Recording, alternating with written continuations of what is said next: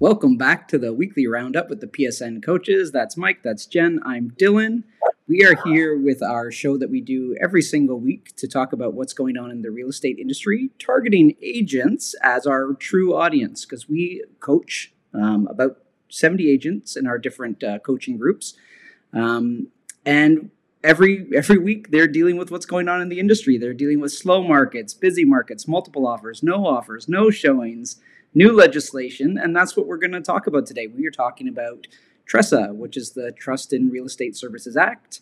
It is replacing our old legislation, and it's got a few changes, but a lot of it is staying the same. So I think, you know, with everything new that comes out, people get a little concerned about what they don't know. And I think the biggest thing that I would say is um, what I'm seeing is a lot of different scenarios being talked about. And so I think where people are getting in the weeds is truly the unknown, is we don't know how some of these new rules are going to play out in the real world.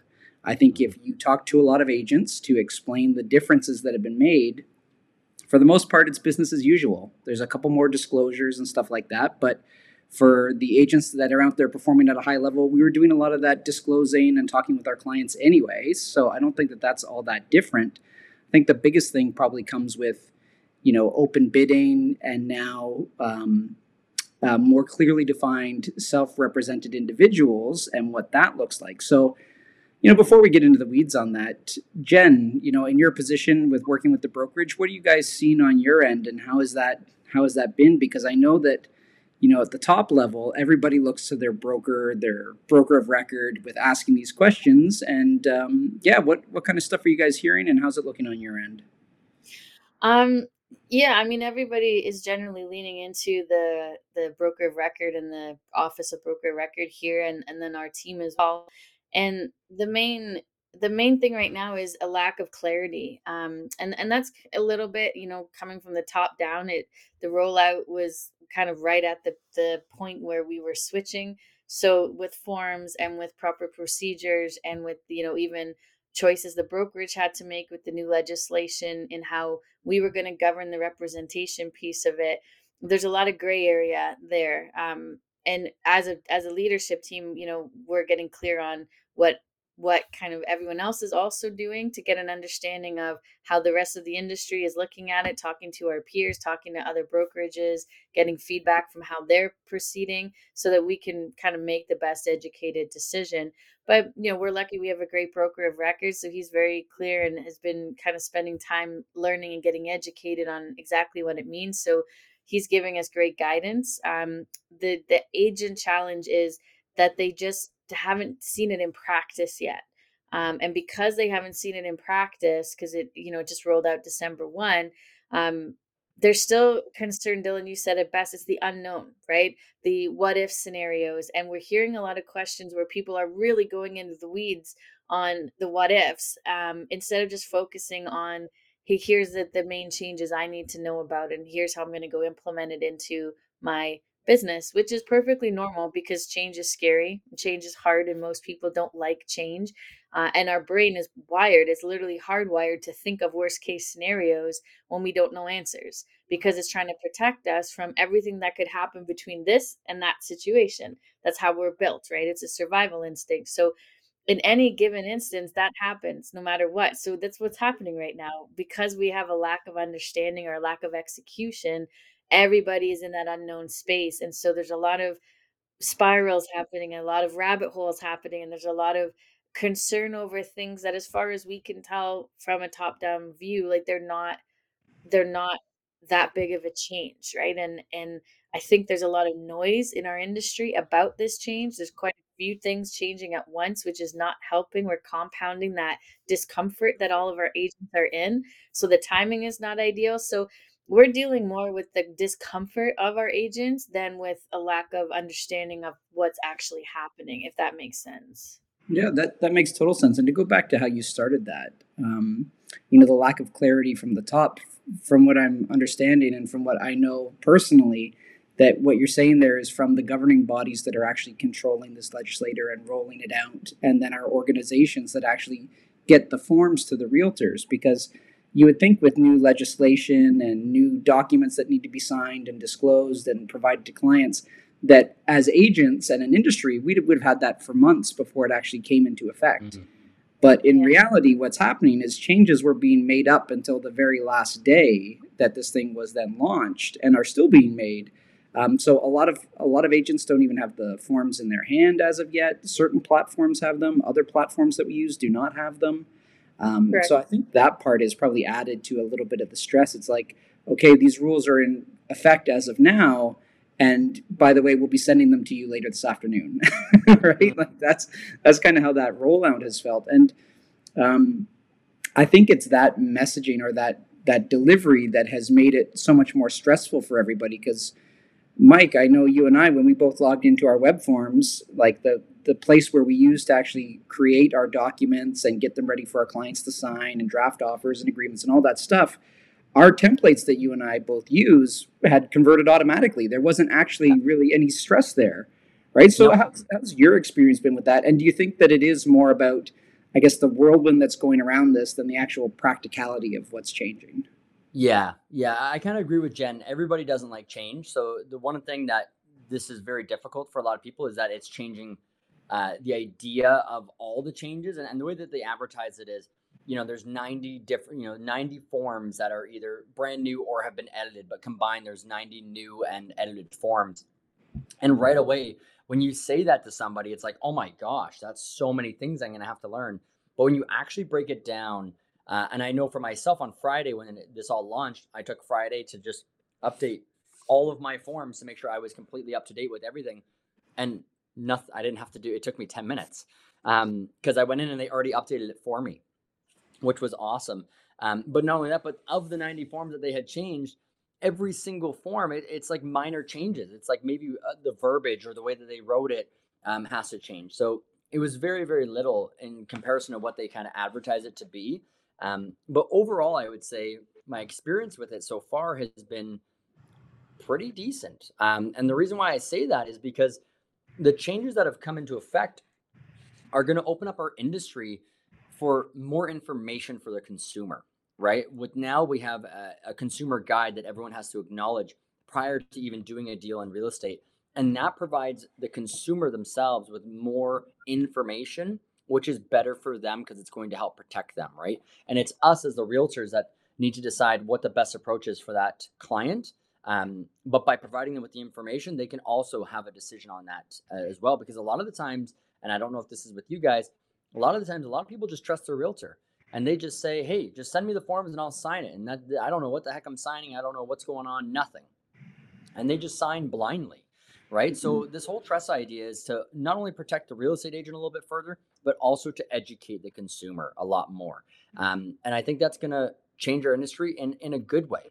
And, and I really do think it will impact a good way. And a lot of people have negative things to say about it. But again, that's because change is always perceived as being something that's bad, right? But we're changing because of the fact that there has been so many things to have gone wrong that we need to make it more clear for consumers and more clear for realtors that this isn't a job um, that you could just do for fun, right? Like best example I could have is one of the most frustrating things for me and my clients is when an agent books a showing and they don't show up, right? And it just mm-hmm. happened to me on Sunday and I had a phone call with that agent and I said to him, Uh, how did your showing go on Saturday? Said the property. And he goes, oh yeah, no, we didn't, we didn't show up. And like just so nonchalant, like, no, we didn't, we didn't do that. And I was like, why didn't you show up? Uh, oh, we were too busy. Okay. So why didn't you cancel the showing? Um, you know what? We forgot. Like that as itself in a profession. Can you imagine saying that to your doctor, saying that you have an appointment with your doctor and then you get there and the doctor's like, oh yeah, sorry, I forgot about you. Yeah. I, you don't have an appointment. Yeah. Right. It's so unprofessional and, and there's serious, severe fines that come with that. And this new TRESA is, is opening up the field to make it more easier for consumers to complain about realtors, but also realtors to complain and say, guys, this is a professional industry. We need to keep it professional as much as possible, right? We don't want those people that aren't taking it seriously involved. And we want to make sure that it's taken seriously because you're helping people sell their biggest assets, right? So it does need some more, it does need some help mm-hmm. um, in terms of the professional side. You know what I want to talk about just real quick as a little aside, as as I, I listen to you, especially when talking about clients that just trust their agents and will just sign blindly without waiting for the explanation or asking questions. um, you know, we aren't the only industry that needs help in this field, you know, with more disclosure, more explanation, more education for the consumer, more education for the client. Right. I was I, I was in the hospital for a quick procedure just last week, and the nurse puts a, a big form in front of me and says, here, sign at the bottom. Doesn't explain any of it. I don't get a copy of it to look at it later. And so we're talking about our biggest purchase, but we're also talking about our health, like our life. You only get one of them. And again, I, I'm I'm there. There's a lineup of people behind me. It's sign this and let's move this thing along. And by the way, you don't get a copy to read this later. Like, it's just there for their files, right? So, you know, looking at Um, various industries, I think what's going to happen now is, as much as you want to give realtors a hard time and the industry a hard time, we totally deserve the hard time. I get it. But mm-hmm. in actuality, when you look at how much we're required to disclose and how much paperwork we're giving out, and everybody gets copies and you have to keep track of that for X amount of years, like, that's actually ahead of most industries. I would venture to take a big guess. Way ahead. Yep. Yeah. And again, if you look at the healthcare industry, where it's your life that's on the line, and that's the same kind of method that's going on, like, that's way worse than what's going on in real estate, right? And we know that all the horror stories that happen in the medical field too. So I think that at the end of the day, it's important to acknowledge that what the real estate industry is doing is a good thing. We are being proactive at taking steps kind of going yeah. forward, if that makes sense. Yeah. No, one hundred percent. I totally agree with that. And it's another insight. And again, we get a lot of heat out in the in the real world, right? A lot of people hate us, right? And it's funny that they hate us because we are honestly being, we're an open book. We're trying to give out as much information as possible. We're trying to help people as much as possible. Um, and I would say out of all the industries, with in comparison to the mortgage industry, insurance industry, the healthcare industry, I don't think any industry is as, as ahead of the curve in terms of sharing information with clients and making sure they're fully aware of what they're signing, right? Mm-hmm. Which is incredible because it's allowing us to be more professional, right? And it's allowing the consumer to see exactly what it is that we're doing to help them out. Yeah. Um, Because there's, and again, maybe this is because of the fact that in the past, there has been so many bad things that have happened in the real estate industry, maybe not like in the recent years, but tens, uh, you know, twenty years ago, um, there's been a lot of stuff that has happened and that caused all this stuff to come out, right? And again, with TRESA being unveiled, it was more like, okay, guys, our last rule book was done in two thousand two. Um, you know, some things have changed and we need to change with that. Right. And we need to continue to grow as an industry. Um, and so, yes, is it a pain in the ass to do all the new forms? For sure. It will be. It will be for the next month. But you know what? Suck it up. This is the way the industry is going. And this is what we have to do to do it. Right. There's nothing you can do. And and embrace it. Embrace the change. Be happy about it. Because to me, I love the idea that I can now I have a full guide of walking my clients through the whole process. Because prior to that, I did already have my own guide. But it was my guide that I had to make. Now the real estate board has said, no, here's a pre-made guide that you can just show them, right? So it actually took work off my load because now I can just go with their template and say, these are all the things that they want me to cover with you. This is what's the most important, right? It takes a little bit of pressure off of me, which is great. Yeah, I love that. And, you know, actually on that, just to share, you know, more industry knowledge, I was in a forum today where they were talking about that new guide and how, you know, Rico, who is our governing body for the ethics of our of our industry, um, built that guide, and they built a website that makes it easy for you to send that guide to clients, which yeah. makes a lot of sense. Like, that's fantastic, right? That that's proactive and, you know, good on them for doing that.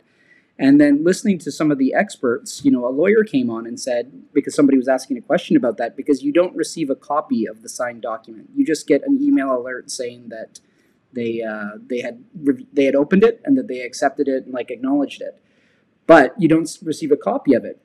So the lawyer pointed out that if you ever get sued, you want to make sure that you have a copy of that. That little email alert is not going to be enough to protect you. Good to know. Court, right? So it's again, it's like there's there's the practicality of how this is going to get implemented, and then there's how the governing bodies and the government and the legislature and all those guys figure it out. And like, it seems like a great thing, but then you look at it and you're like, right. I don't know who acknowledged that. I don't have a signature on that. I don't have a copy. I don't have any yeah. of that stuff. I've just got an alert from a third-party website that says that they clicked yes and that they opened it, right? So yeah. it, it's it's the beginning step. So now we've learned that. Okay, if you really want to make sure that you're covered, put that in a sign an e-signing platform, send it off, and keep it for your records. Just yeah, like we do absolutely. With the rest of the things that they're going to sign, because they're going to still sign working with a realtor. They're still going to sign agency agreements, whether it be buyer or seller, depending on yeah. who you're working with. So I think it's one of those things like we are going to learn best practices as we continue to to move along. Yeah. And I also want to kind of throw in there too, is with this whole uh, self-represented party that people can now represent themselves, which is great for people that want to do that. But I think that's actually going to open up the industry to show why a realtor is so valuable to mm-hmm. the transaction and why it's so important to have it. Because prior to that, we had buyer customer service where, you know, in my instance, when I provided buyer customer service, the buyer people, the clients, they thought I was their realtor. And I mm-hmm. had to like, like, guys, I am not your real estate agent. I am solely yeah. just writing on paper what you wanted me to write. Like, I am not giving you advice. I'm not guiding you. I have a fiduciary duty to my seller. Um, so the whole self-represented party thing is a great example as to why this industry is so important and why you do, why you should have representation. In the event of your, you know, you're buying a home, why would you not want a professional to review the process with you, sit down, guide you, and maybe show you something that you don't know? I know for myself, every year when I do my taxes, yeah, I could probably do my own taxes. Should I? Probably not, right? Because it's not my everyday job. So I don't know the common things that an accountant would know, and they're going to save me in the long run just by doing it as a professional, right? Just mm-hmm. like with any other industry it is. Mortgage industry, insurance industry. Yeah, I could drive my car without insurance technically. Actually, no, I guess you can't. I guess it's illegal, but uh, really? Yeah, it's super illegal. Never mind. Bad example. But like there's so many things that you could do that you probably shouldn't do. Um, and there's reasons why we have the ability to work with professionals because that is the job. And, and again, it comes down to if you are a consumer, you know, make sure you're finding the right professional for you because not, not everybody's the same. And as a real estate agent, um, make sure you are that right professional, right? So make sure that your systems are in place. Make sure that you're doing everything you can because this is a job. It's a profession, right? It's something that you have to take seriously. Um, and so make sure that when someone is trying to buy or sell their biggest asset, you're up to date with everything that's involved because that is super important. And it's going to make you stand out from a lot of the unprofessionals in our industry that, you know, give us a bad rap, right? Yeah.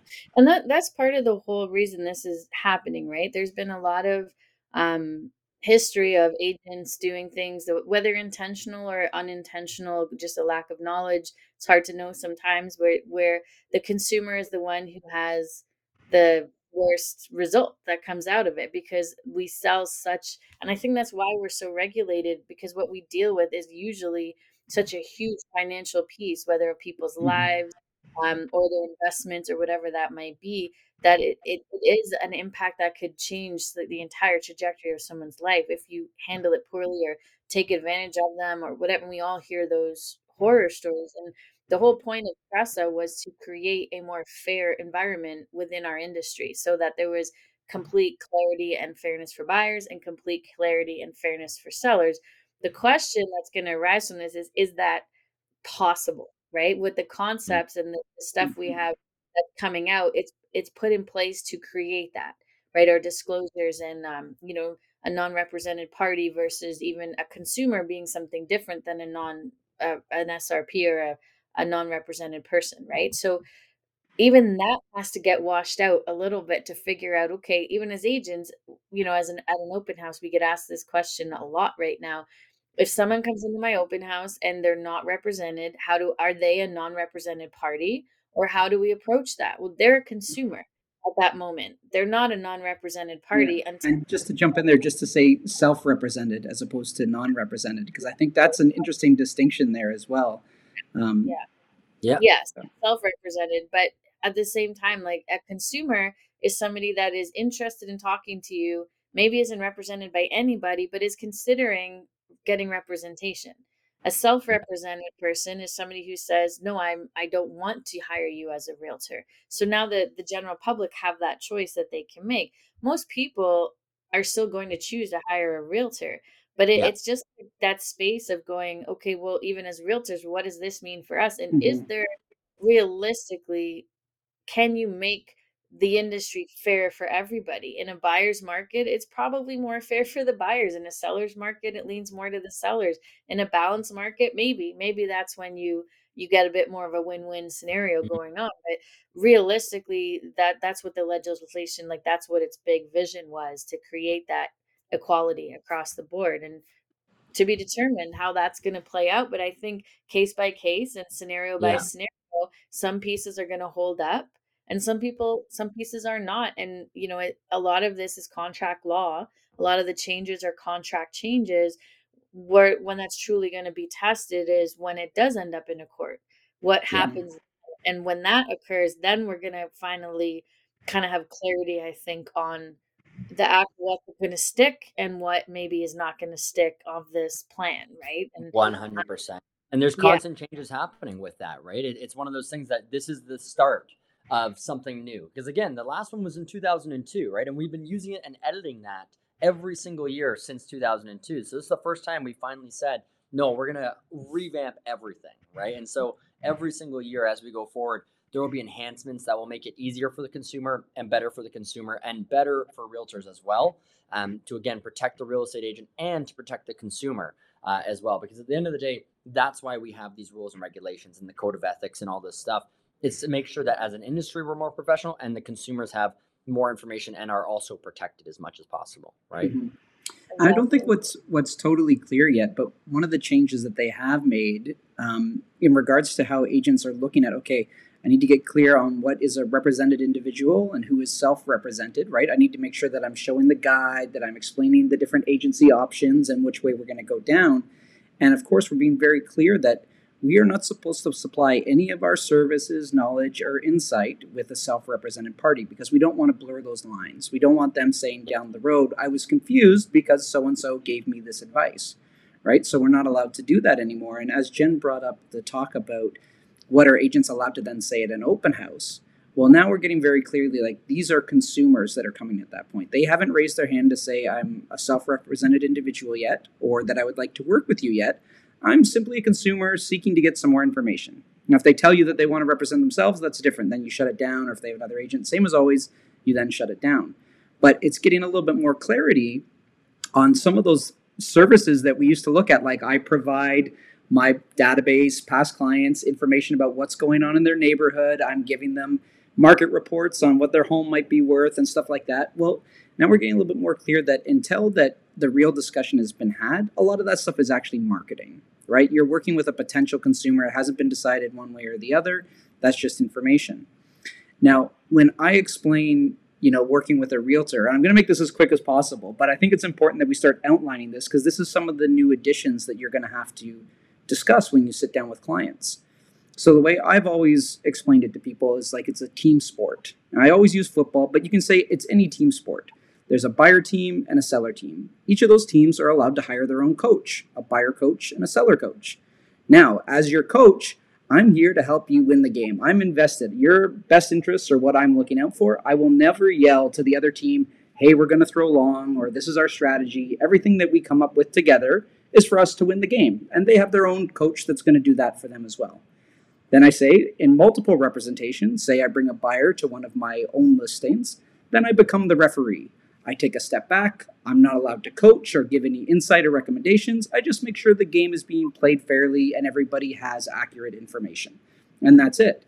But now with the S R P, essentially, I think how I'm going to have to reframe that in part of that discussion is say, when you're choosing not to work with me or another agent, and it depends how you have that conversation if you're going for a buy side or a sell side, but I would probably just explain it as simply as like, you are choosing to be your own coach. You are the own, your own coach and the player in the game, and you are deciding to play the game against me and my client, my team.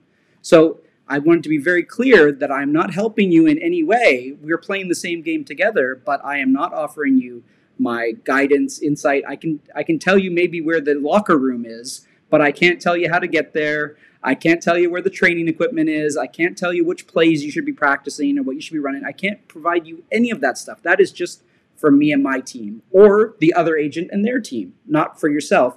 You have to bring all of that forward. So, Mike, I think to, to your point before is I think it's going to it's going to do a better job of educating the public that want to self-represent themselves, that they are missing a lot of other information. And then a lot of people will say, well, I get the home prices online and I, you know, I'm a, a member of House Sigma or what any other platform that provides sold prices for you to get that data.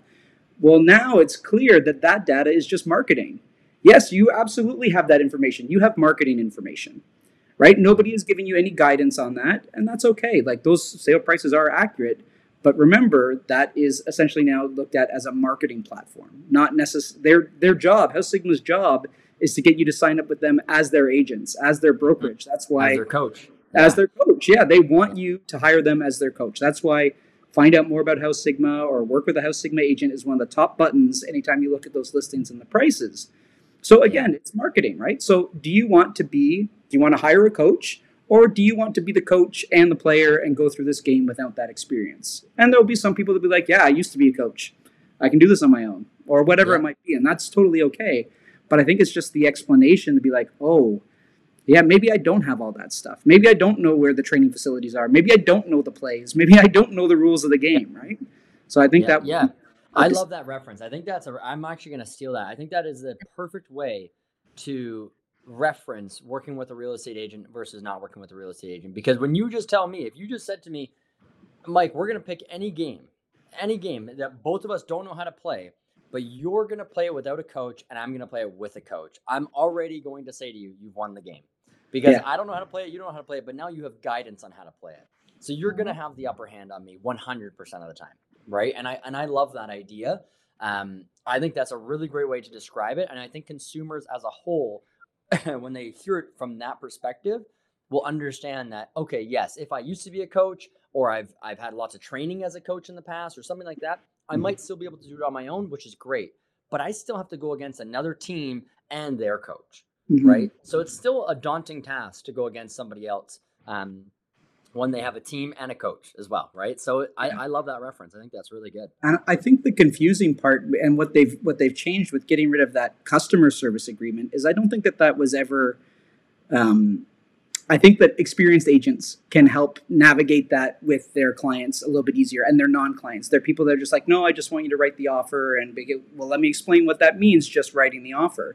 Now we've we've removed that whole step, and it's mm-hmm. much more clear on what I'm able to do in terms of just write me the offer. Like even that element has changed. Like they're we're, they're really pulling us back and being like, no, if that person's self-represented, you cannot consult with them at all on that offer. Like it's no. here's the form, fill in the blanks, or take it to your lawyer, fill in the blanks. I can yeah, I can provide um, services only in the step that are servicing my client. So if that means you come, fill out the blanks as best as possible as you can. We take it back to my client. Now the coach is going to look at that playbook and say like, nope, we're not doing that. We're not doing that. We're not doing that. They missed this. Let's fix this. And then bring it back. That's how I can facilitate that transaction. But again, I'm doing it for my client, not for you. I may be giving you paper, but it's for what's best for my client. I think that part is probably becoming a little bit more clear. Hopefully it's going to be much more clear than what it was in the past. And based on agents' responses so far in the fear of how do I work with S R Ps and how do we disclose this and what can I say, what can I not say? I think that more agents are waking up to the necessity for clarity in that aspect. Yeah, yeah, I love that.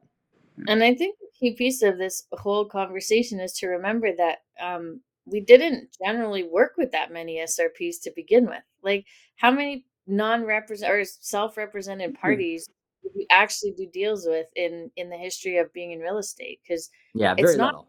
It yeah I've done two in like seventeen years, right? So it's not to say that people won't make that choice. They will, and they can, and they'll be more educated about what it means, and it creates clarity, which is education, which allows people to make better decisions, right? And I think that that's the best part that's come out of all of this.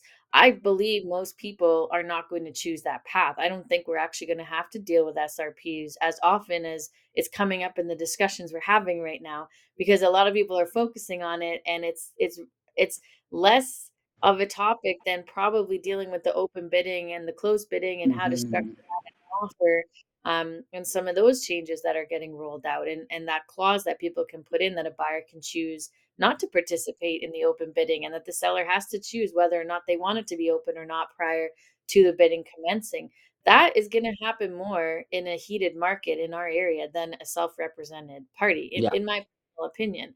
And I, but the clarity that the consumer is going to get about what their choices is when it comes to representation has become exponentially more clear with an S R P option versus a customer service option. So I, I think it is in the best interest of both us as agents and for the consumer themselves to to understand what those lanes are, because it was a bit blurred before, right? When we had customer service, it, it was a little challenging to stay in the lanes on that for the most part. We did it, but it was like, it was hard. People did ask for advice and did ask for guidance. And, you know, it's hard to tell people, I can't provide that for you, which we did, but it doesn't feel great. Whereas now it's like, well, you're either this or you're that. So it's yeah. a much simpler, more defined box, I guess. Um, But yeah, it's funny that we, this conversations and even in the office and with the agents, S R P is such a big piece of our conversations and probably a small piece of our actual business, right? So yeah. I find, I find that interesting. Yeah.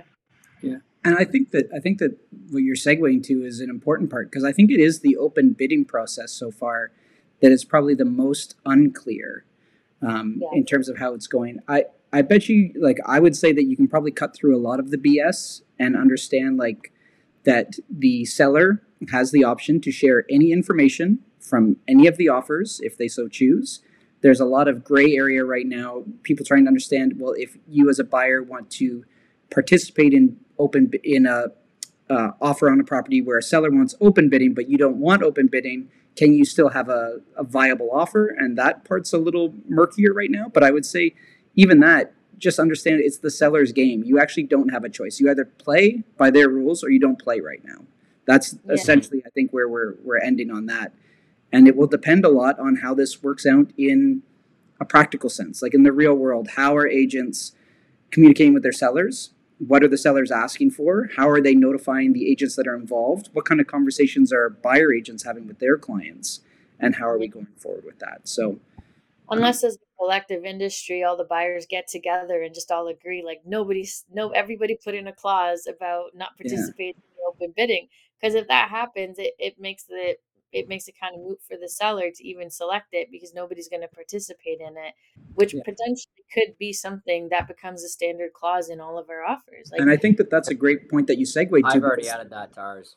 Yeah, but yeah. that clause, that does, the clause does not protect you from your offer being exposed. No, not at all. It can still be yeah, exposed. That's actually the funny thing, because, yeah. and somebody had said this, uh, you know, actually Dylan, it was with you when we were kind of talking mm-hmm. about it with John there. Um, he had mentioned that I can put any clause into my agreement. I could put a clause in there that says the seller is going to give me a million dollars. Yeah. But until that seller physically signs it, that clause is not active, right? Mm-hmm. And so by having a clause, and and again, we put it standard in our, our contracts now. It's the second second clause in our agreements now states that you cannot disclose the information. However, that doesn't mean anything until yeah. they actually sign it. Now, it's, so that's where it becomes a little bit confusing. Right? It's sending a good signal. I don't think that the clause is bad to have in there. I think that it's yeah. I think that it's good. Like, it's letting the seller know your intentions and saying, "Hey, I don't want to play that way." Doesn't yeah. mean the seller has to play that way. And Mike, in our in our conversation that we had with John there, we talked about, well, if you send over an N D A beforehand, a non-disclosure agreement, and you get the seller to sign that, then you're protected. That's then perfect. The seller has now agreed they're not going to do that. Seller still has to agree to that, though. It's great to come up with solutions, but at the end of the day, this is a seller's priority. The, the legislation says that the seller gets to decide this. So as buyer agents, we can come up with the best practices that we can to give ourselves that leg up. But ultimately, for the time being, it's still up to the seller to decide if they're going to play that way. And I so think now this is where it gets a little bit weird, and maybe this might be a time for another call. Um, but uh, as part of my clause, I have written in there that if our offer is revealed, and the seller does determine or does want to work with us, by reviewing our offer to anybody, our offer is now null and void. Mm-hmm. So I don't know how you'd prove that they've shown that to anybody. Yeah. Um, I don't know what that process looks like, but by the material fact of them telling somebody about our clause or telling them about our offer, if they then then accept our offer, technically our offer is null and void from what I would understand. But yeah. again, I don't know how that really works. There's, so. there's one point that you're missing there that has to happen is you have to scratch out the signed under seal sections on the signature page for that to be happen. Because technically that signed under seal, that offer is not revocable. Just because you said it's revocable somewhere else, it is not revocable, right? So you have to take that part out, and then that clause becomes active. You still have to try and prove it. I don't know how you go about that. I don't know how you'd prove it. That's my yeah. biggest thing is I don't know how you'd even prove that to begin with, but I that's interesting. The, yeah. the thought that they have behind it is if this is being done fairly, a listing agent is sending every agent that has their offer one email that goes to everybody. But now could a um, uh, listing agent that doesn't have high morals or whatever you want to call it decide, you know what, I'm going to email Jen and Dylan about Mike's offer, but I'm not going to email Mike on that email. He's not going right. to get that. I'm not doing a mass blast to five agents saying offer one is this, offer two is that, offer three is that. Because if they did that, you would be like, hey, five sixty, that's my offer. Yeah, my, I know that that's me. All right, game over, I'm out of here.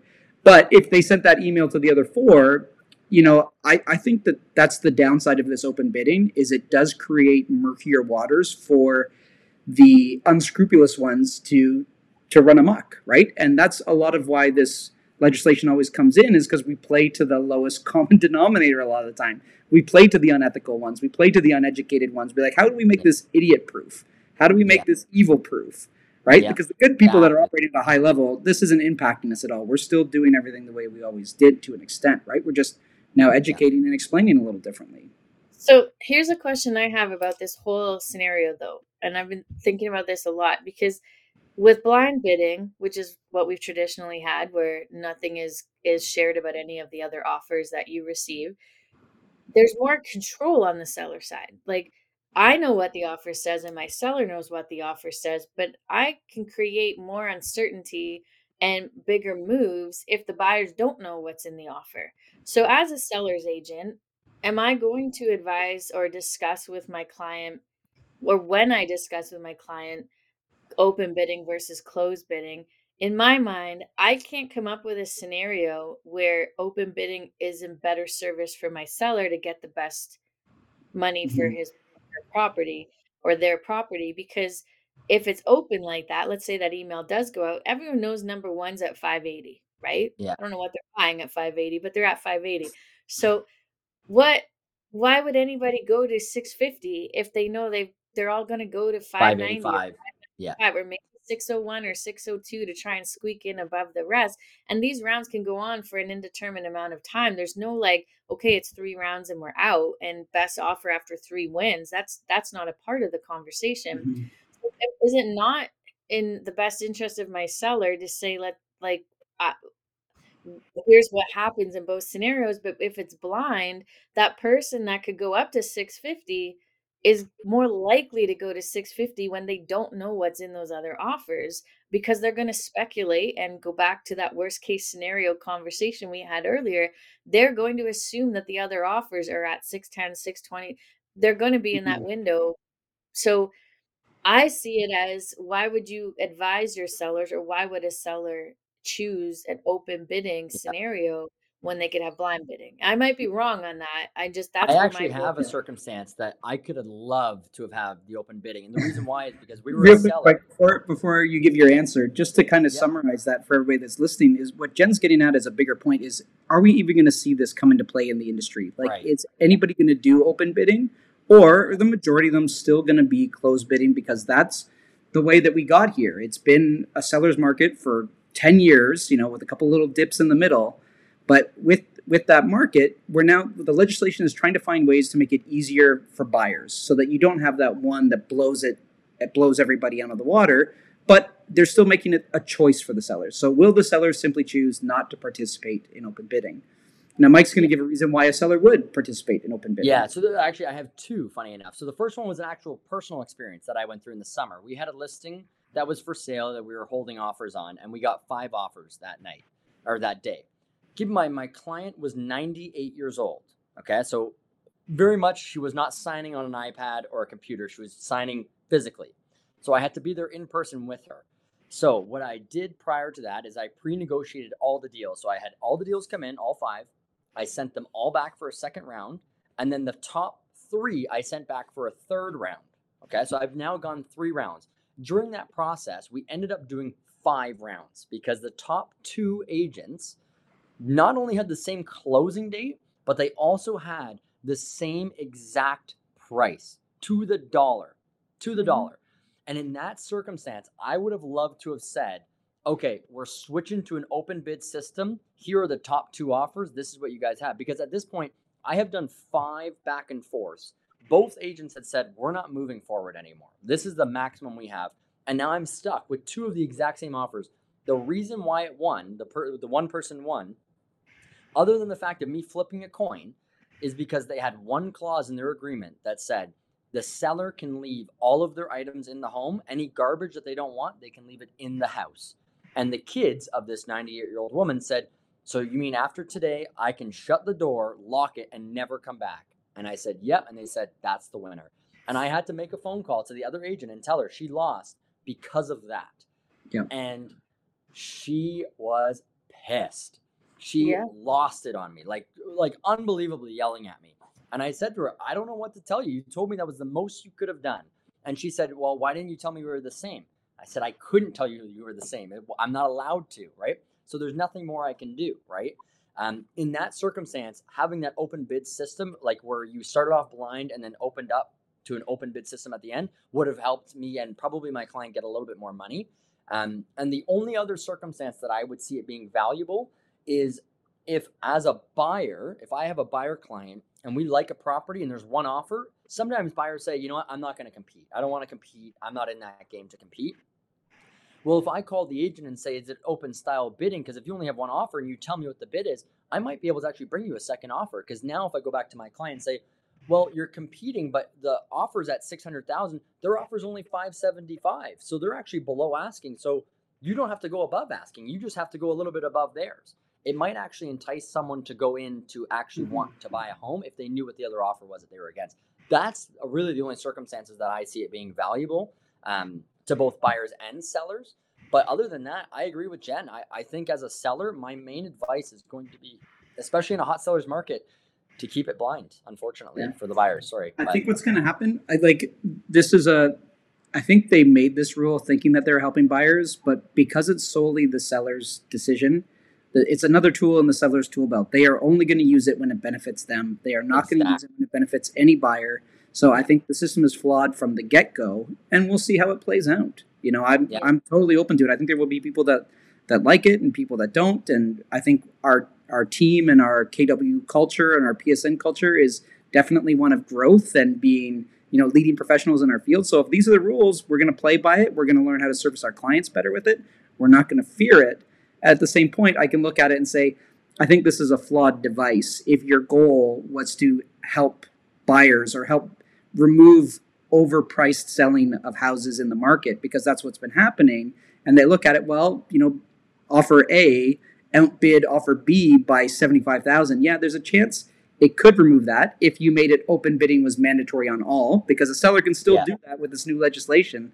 That's not going to happen. Yeah. They're not going to expose that when they've got such an upper hand, right? Yeah. So I think that that element is still not necessarily going to change With no. what the impact of blind bidding has on the market and yeah, on house especially prices. In a hot seller's market. In a yeah. hot seller's market, I don't think anybody would do an open bid. I just think it would yeah. be against, like it would just be stupid to do that. Yeah. This, there, will, well there will be an opportunity for the seller to change it to an open bid later in the night just to yeah. benefit the one thing that they want, to get that so, same top dollar with a good closing date type thing. Yeah. I, I do have a question on that, though. Um, My under, I could be wrong on this, but my understanding was they had to disclose prior to offers being reviewed if they were doing open or not. So mm-hmm. they, I, I was under the impression, and again, could be wrong, that you can't change halfway through. You have to decide prior to the negotiation starting. Is that? It's my yeah, understanding that you can I've change heard, it at any point. You can change it at, from, at least from what I've heard as well. That rule might have changed in the in the coming weeks coming yep. up to it, because again, everything changes so quickly. But from my yeah. understanding as well, you could change it at yeah. any point. You could go blind, open, blind again. I think the, I, and, and all that was required from that, like from the, the course that we sat down and took when the R I A expert came to to brief us all on this, she said, like, yeah. that's the seller's prerogative. They can change it at any point. They can reveal what they want from the offer. Like, they can pick and choose. All they have to do is notify everybody in writing that that's what's going on. So it's a simple email out. This is what we're doing now. Here's the results. Yeah. Um, and again, which is why I don't think that this process, I think that's why this process is going to have a lot of confusion, a lot of people being upset because rules are being dictated by one side of the party solely yeah. for their benefit. Um, it's going to get messy with that because it's it, it's making it more one-sided than yeah. than prior, because now they have control over distribution of information as well, right? Yeah. Which is not something, it was either blind or you, that was that before, right? Yeah. So, and here's why, here's why I think that our industry um, is not is is almost like worse off because we have part-time realtors in it. I think that any profession is, it's hard to say that the bar is really high when you have part-time people in it, right? Because it's just the reality of the situation. But the reason why I, I truly believe that to an extent with this open bidding process is full-time realtors, that this is their profession, their business, and their reputation. They won't play games on offer night like that that's going to affect them down the road for their next client that they're trying to serve, or their client after that that they're trying to serve. Whereas somebody that's like, I do one deal a year, two deals a year, I'm just trying to squeeze every last dollar out of this thing to make sure that it works. They're going to be a little more willy-nilly with those guidelines and those rules. And and I think that sometimes professionals on, on any field will look at guidelines and rules and be like, I understand the intent of this. I don't need to game this one. I can say, like, I'm playing within the rules and that's all well and great, but I'm also playing within the spirit of these rules, that I'm doing this so that I'm not treating somebody poorly, or that I am making it more fair. And I think that when you're not invested in something, if you can find gray area to play in, you're going to do that, mm-hmm. right? I'm not saying that pros won't play in gray area to serve their clients. I think they will, but I think that they're going to do it with the outlook in mind of, like, this is my business, this is my reputation, and I understand the spirit of these rules on, and what yeah. we're trying to provide here as an industry. And there's also totally the element that the part-timers aren't necessarily going to know any better. You're doing one deal a year, totally. two deals a year. How yeah. good are you going to be at executing the different types of scenarios? Like, we see it now, right? Even prior to even TRESA, like, you can tell an, a seasoned professional agent versus somebody who's doing this part-time. We usually know from the first phone call we have with them, just based on dialogue and the conversations, right? So yeah. it's going to play out in that scenario as well. So we'll, I guess, to be to be determined how this is all going to mm-hmm. go. And I think we're going to be in for a lot of changes over the next twelve months for sure. Yeah, oh, and yeah. It, it it makes sense that the TRESA topic would take us to fifty minutes, unlike our usual runtime. So I think that it's a, it's a good time for us to wrap up, because we could talk TRESA industry changes all day long. Yeah. Um, but if you're if you're looking to find us, you can find us on YouTube, Spotify, Google Podcasts. We are P S N Coaching. The show is the Weekly Roundup. Um, that's Mike Russo. That's Jennifer Silbernagel. I'm Dylan Silbernagel. You can find us with P S N Coaching and Keller Williams Realty Centers in Newmarket, Aurora. Thank you so much for joining us, and we will see you next week. Bye for now. Bye. Bye.